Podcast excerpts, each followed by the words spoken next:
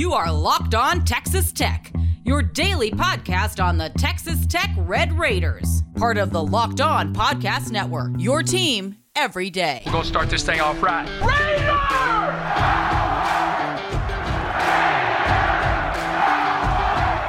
Everything runs through Lubbock. Yes, it is that time once again for Locked On Ducks or Locked On Texas Tech, depending on who you are and where you're listening to this. I'm your host, Spencer McLaughlin. Thank you so much for making this your first listen or your first view of the day. Part of the Locked On Podcast Network, your team every day, and your number one source to stay up to date with the Ducks or the Red Raiders today, as we've got a special Locked On crossover episode. So, like, comment, subscribe, rate, review wherever you listen to or watch this show, which today is brought to you by Game Time. Download the Game Time app, create an account, use code Locked On College for $20 off your first purchase. So, special episode of the show today. I'm Spencer McLaughlin, Locked On Ducks. That is Chris Level, Locked On Texas Tech. We spoke before the season, getting to talk now, leading up to what I still anticipate will be a- an exciting game. And you know, from the time I saw this game on the schedule, Chris, I felt that for Oregon, that was going to define whether or not they could reach the college football playoff because the Pac 12 is so darn tough. I don't see them going unbeaten in league play. No one's done it before. I don't think this is the year to do it, given how strong the league is looking. So, if they're going to get to the playoff, they would have to be, in my view, a one loss Pac 12 champion. And that means they can't lose this game to Texas Tech. And I know that they're, you know, kind of in wounded animal mode after that uh, unfortunate occurrence in, in Wyoming last weekend, but this is still a tech team that Oregon has to take very seriously, and that is still what what is on the line there. How do you see it from from Texas Tech's perspective going into this game? Yeah, Spencer. I, I think uh, obviously Texas Tech stumbles out of the block. I mean, I think they didn't they didn't stumble out of the block in the game versus Wyoming, but they just uh, the result wasn't uh, what you because you're up seventeen to nothing. And I'm thinking this is kind of what we thought we'd see, and then it just stopped. Um, and you you get out of there with a close loss in overtime, and I think there's there's some embarrassment. There was kind of some shock uh, the way that that thing you know played out, and I think that yeah, there, there's a lot of kind of soul searching, and because I think they. They, they really felt like they had a, a good team that were they were going to put their best foot forward out of the gate. That did not happen, and so now I think what's on the line is is like you you you're trying to get some traction here. You're trying to because you the scary thing about the game for Texas Tech is you could you could play pretty well and still end up starting out the season 0 and 2. And I think that's, you know, because I think a lot of people there was a lot of dark horse talk, a lot of you know, the, the, they're they're a Big 12 title contender, but there's also a lot of doubts too. This is a Vegas had this team as seven and a half wins over under total. You weren't ranked in the AP top 25 to start the season.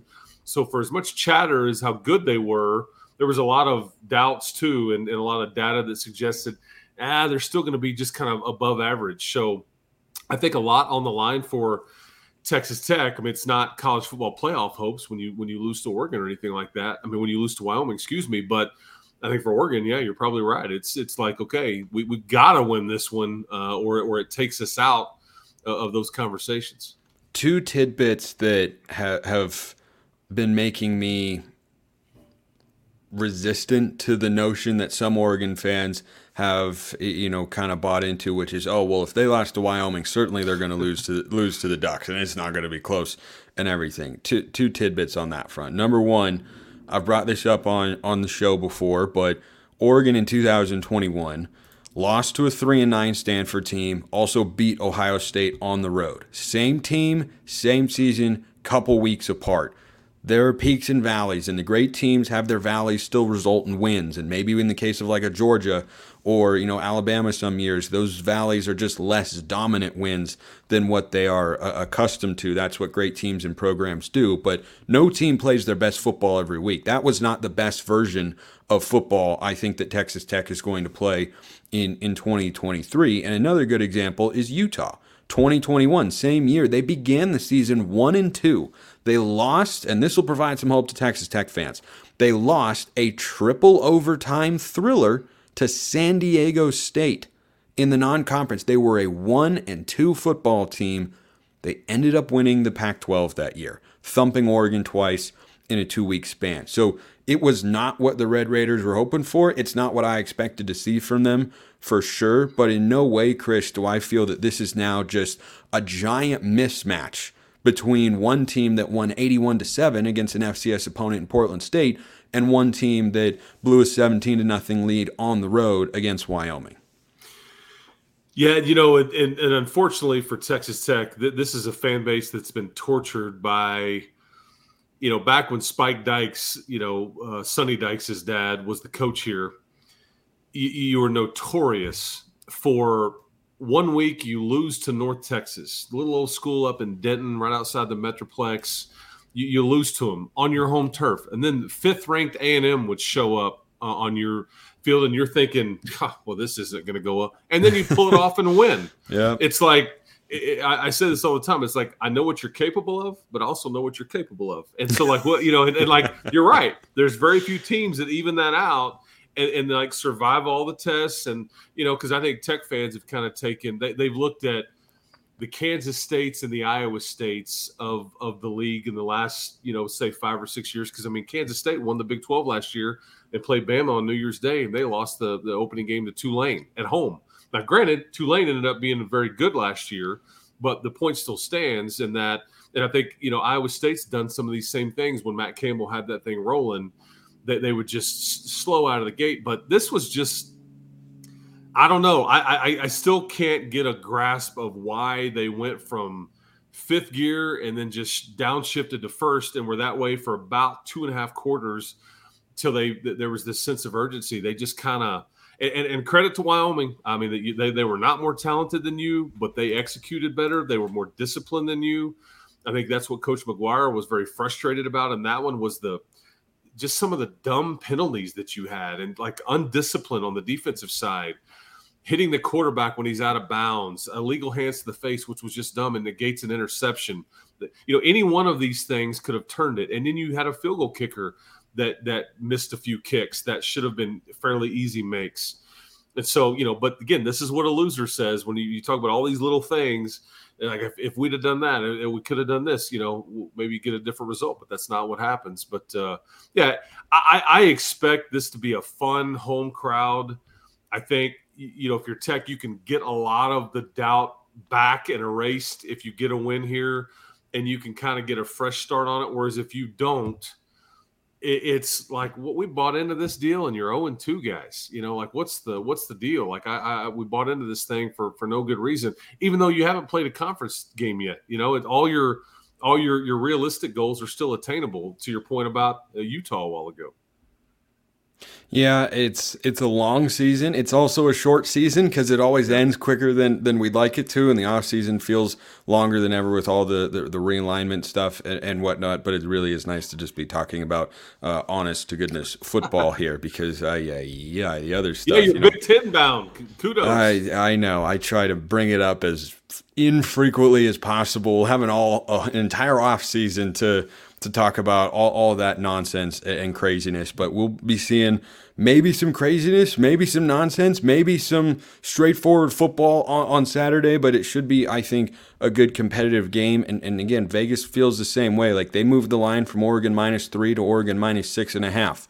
But notice, that didn't suddenly jump to Oregon minus 14, Oregon minus 15, or you know something in the double digits on, the road. So uh, the betting markets like Oregon to win the game, but I don't think that it's going to be easy. Now I think Texas Tech will have an element of kind of playing with their hair on fire, something to prove, and wanting to you know reassure their their fans and everybody and. Uh, their coaching staff and themselves that hey we, we are better than than what we showed in uh, week one. What will define week one or week two rather, the first matchup uh, of the next two years between Oregon and Texas Tech. First, today's episode brought to you by LinkedIn Jobs. And these days, every new hire can feel like a huge gamble. And when we're talking about your livelihood or your business, that's not ideal, but never fear. That's where LinkedIn comes in to save the day by helping you find the best qualified candidates available fast and for free all on one easy to use and secure platform. So head on over right now to linkedin.com slash locked on college to take advantage of their simple but specific targeting tools, allowing you to focus on candidates with just the right skills and experience so you can quickly prioritize who you'd like to consider. They go well beyond just resume data by using insights from your job post and their 875 million member profiles to put your post in front of the most qualified candidates faster than anybody else. So go to linkedin.com slash locked on college today to identify the most qualified candidates and connect with them fast and for free. A bad hire could sink your ship, but just the right hire could take your business to new heights this year. And that's just one reason why it's no coincidence that small businesses rate LinkedIn jobs number one in delivering quality hires versus leading competitors. So head on over right now to linkedin.com slash locked on college and post your job for free today. It's so easy. A Pac 12 commissioner could do it at linkedin.com slash locked on college to post that job for free today with LinkedIn jobs. Terms and conditions apply. For all the Texas Tech fans listening or watching out there, that is what I call the second segment sip. You, you, we did, you did this the last Chris, yep, Chris. Chris Yes. has remembered because Yes. his memory is sharp as a whip, and that is so that I can give you the best show uh, possible here. Let's get into some stats, expectations, and then we'll get into player matchups as well as the game goes along. What is this Texas Tech team? What do they want to do offensively, and what are kind of the numbers that? If I told you right now they have a lot of success in, would make you feel good about their chances to win the football game. Well, I, I think you know in the opener you had you averaged two point eight yards per carry. I think Oregon's was a bit better than that. It I was a tad. It was a, it was a smidgen higher. Bucky Yeah. Irving was at about twenty nine point eight yards per Yeah. carry by himself. So if, if it's if it's hovering around three yards per carry, not gonna not gonna go well. Um, and, and and I would say like that number needs to be much higher for Tech and much lower for Oregon based on the opening game, uh, or you're that that's been one of the Achilles heels I think for for Texas Tech in the last couple of years is just like busting off a long run. I know Oregon kind of lives off of this, but for whatever reason, whether it's it's scheme or the or the player in Tahj Brooks, or last year it was Roderick Thompson, now it's Tahj Brooks and Cam'Ron Valdez that can make you miss in space. You, got to make it easier on the play caller and, and on the on the the drive, you know, just to score from distance a bit, you know, and and and and make uh, you know make everybody else uh, at ease by being able to to put some some chunk plays together.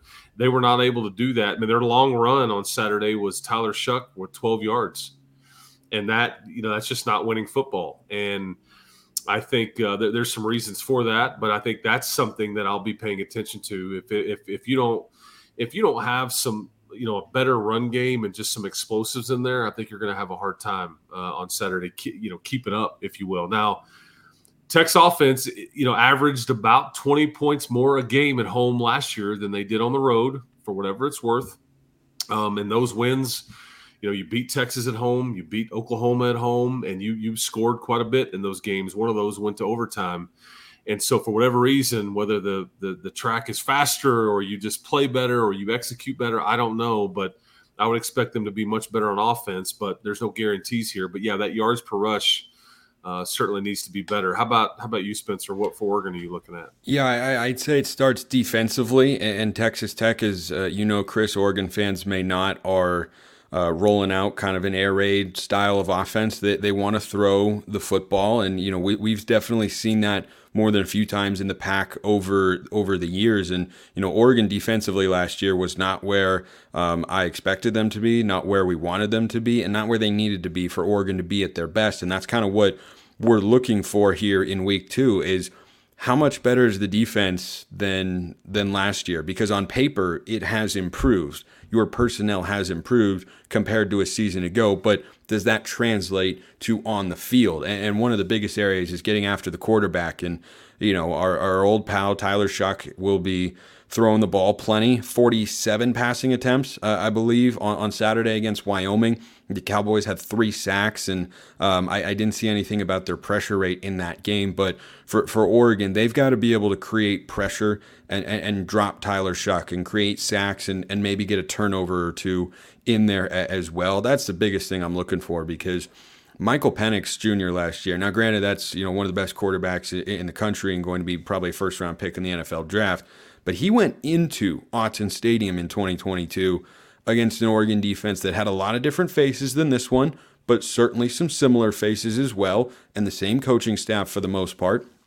Save for Chris Hampton, our new co-defensive coordinator, co- coordinator after Matt Powledge uh, left that job to go to go to Baylor.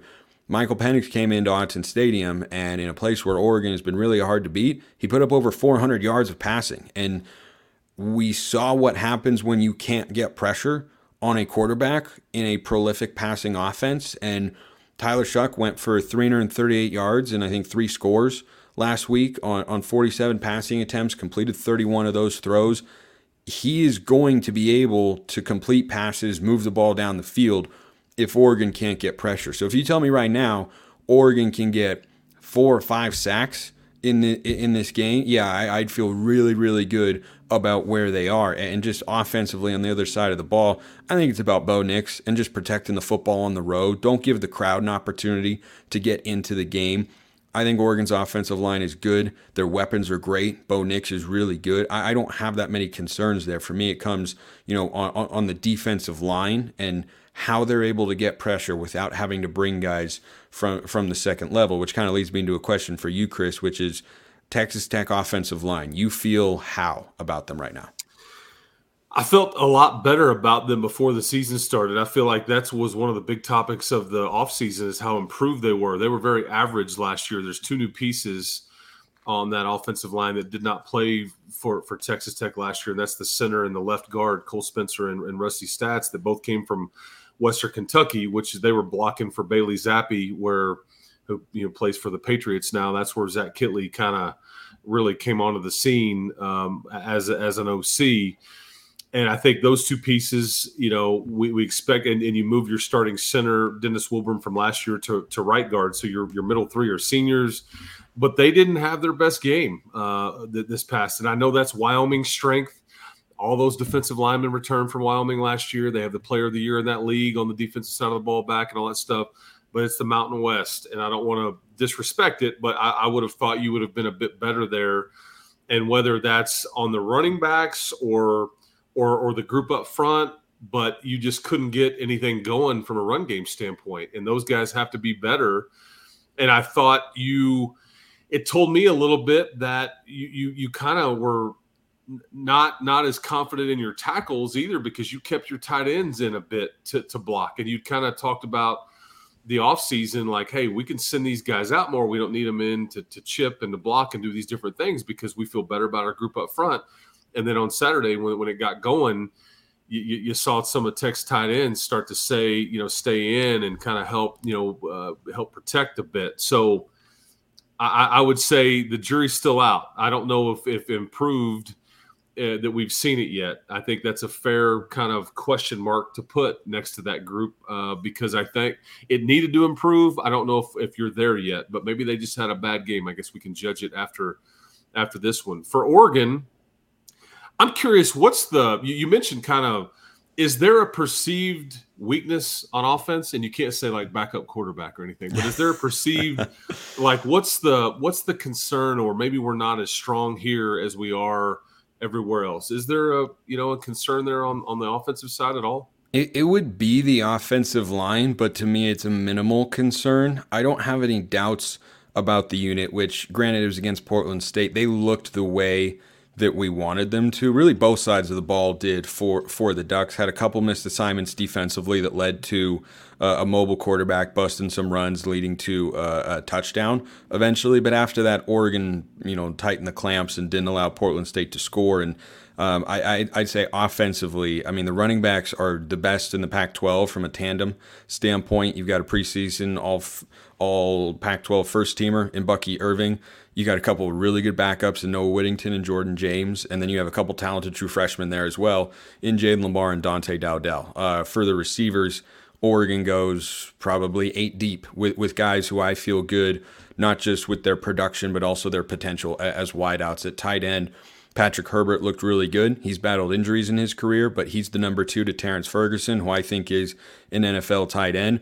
Bo Nix played at a Heisman level before he got hurt at the end of last season. And I, I say all that succinctly to just tell you and Texas Tech fans, Chris, that the offensive line has undergone changes from last season, which is why it's the biggest question. but it's not even a top three question I think I have on this team. It might be number four, perhaps, um, behind really each level of the second uh, of of the defense. You know, the front four, the linebackers, and the secondary.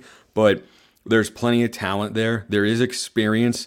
Guys are just kind of moved around a little bit, but Marcus Harper was a starter last year. Stephen Jones was a starter last year. They started at guard in, in the first game. Jackson Powers Johnson is new to the center position. He looked really, really good, has graded exceptionally well, is actually the highest graded returning interior offensive lineman in all of college football in 2023. He slides over from guard to center, looked really good in game one. And then the two tackles, you have talent and potential. You just don't have experience at the Power Five level yet. Ajani Cornelius comes over from Rhode Island, looked very good in week one. Josh Conerly, former number one offensive tackle in the class of 2022, was at the left tackle spot. He looked the way we'd mostly want him to. So there's just a couple of questions there. This is going to be their first real test.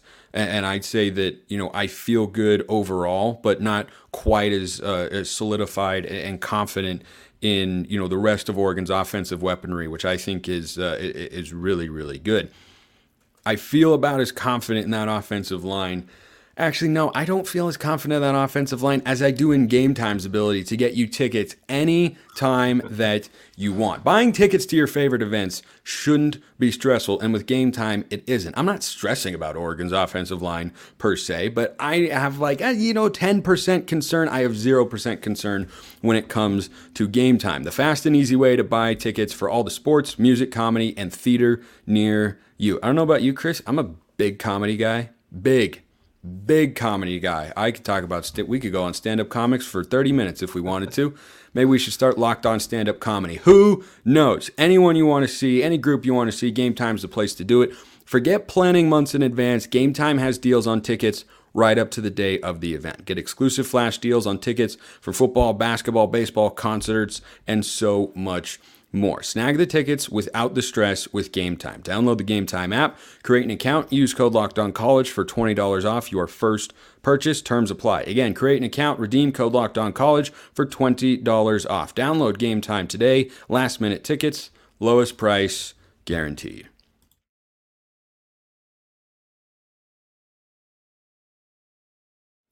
Okay, Chris, let's talk about some individual matchups and players that both fan bases should uh, be aware of before we hop out of here. I'll, I'll, let you start. Maybe one or two players on each side of the ball that you'd say Oregon fans are going to want to be aware of, whose names are going to be called regularly come Saturday evening in Lubbock.